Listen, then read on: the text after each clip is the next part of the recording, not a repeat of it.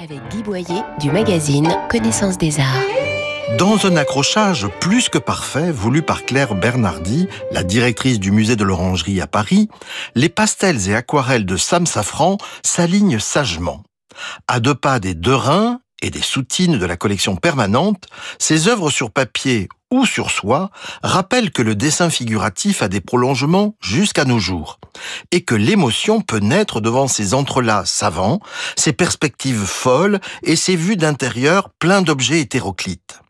L'exposition est conçue en ensemble cohérent, en variation d'une même série, montrant l'atelier de l'artiste, l'atelier de son imprimeur, les cages d'escalier ou son appartement de Malakoff envahi par des philodendrons.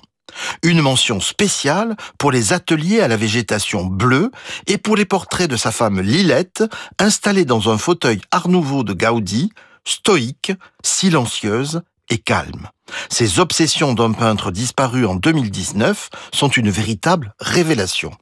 L'exposition Sam Safran Obsession d'un peintre a lieu au musée de l'Orangerie des Tuileries jusqu'au 16 janvier et retrouvez nos coups de cœur en images sur connaissancesdesarts.com, rubrique Arts et Expositions.